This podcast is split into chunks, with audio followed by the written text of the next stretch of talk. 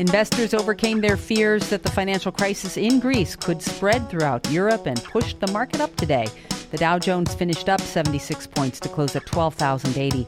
The S&P gained 7 points to close at 1,278, and the Nasdaq added 13 points, ending the day at 2,630.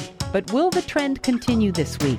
Joining me now is WNYC's economics editor Charlie Herman. Hi Charlie. Hi Amy.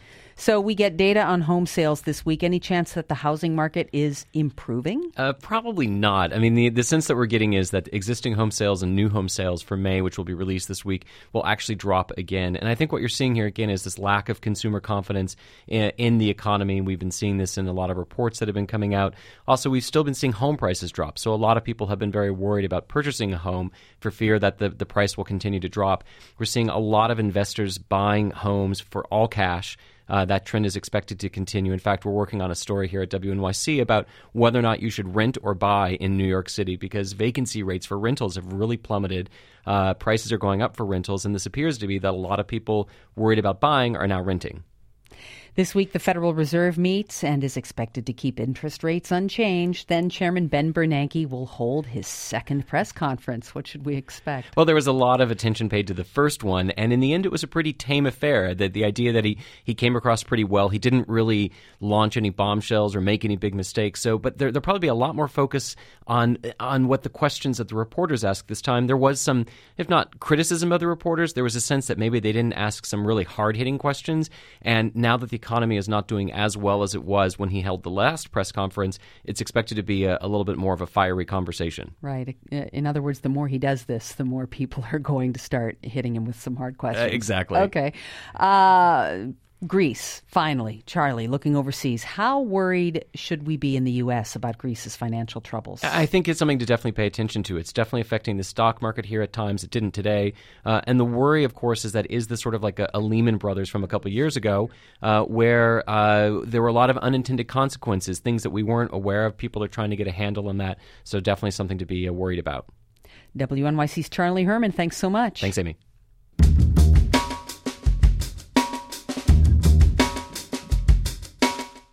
In New York, beaches are open from Memorial Day weekend through Labor Day. Approximately 1,200 lifeguards do everything from water rescues to first aid.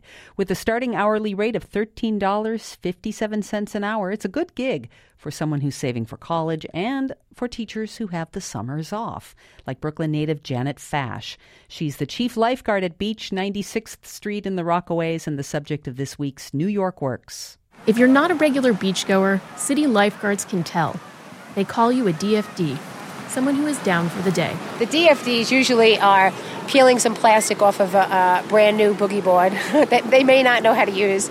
The lifeguards will turn and go, that's a DFD. And the brand new boogie board isn't the only clue. It's a person that really doesn't know the tides. They don't know that it's low tide. They'll be closest to the water and they won't understand that the water is going to come up and greet them. Janet Fash has been patrolling the beaches in the Rockaways for 31 years. She works as a teacher during the school year, but spends her summer managing a team of lifeguards along a half mile stretch of sand and ocean in Queens. The first thing when I do when I get to work here is I look at the ocean. Is it low tide? Is it high tide? Do we have some rip currents? The next thing is is to assign the lifeguards their chairs.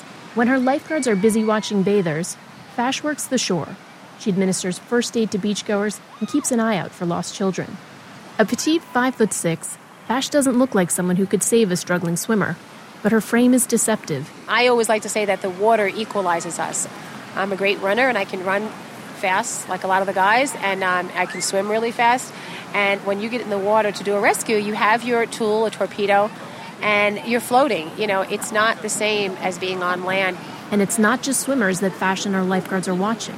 Like this time last summer. Everyone was spotting sharks last year. Well, it wasn't sharks. They were stingrays and they were mating in the ocean. There was um, just pools of them going by, and they were fluttering in, in the ocean. And it looked like a fin because they were both up fluttering into the open air right above the water. Fash says when people saw the fins, everyone on the beach yelled shark. So she and her team pulled everyone out of the water, but she doesn't think sharks are all that common in the Rockaways, at least not that close to the shore. I'm not going to say we haven't seen them. My lifeguards have seen them, but they're not common at the beaches in the Rockaways. But I think they're at least out a mile. I like that. I want them at least out a mile. Yeah, yeah, yeah. So, beachgoers, to find Fash hard at work, hop the A train to the Rockaways. Don't forget to transfer at Broad Channel. And if you don't want to be a DFD, open the boogie board at home.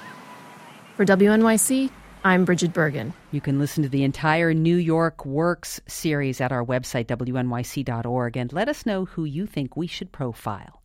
It's the Financial 411 on WNYC.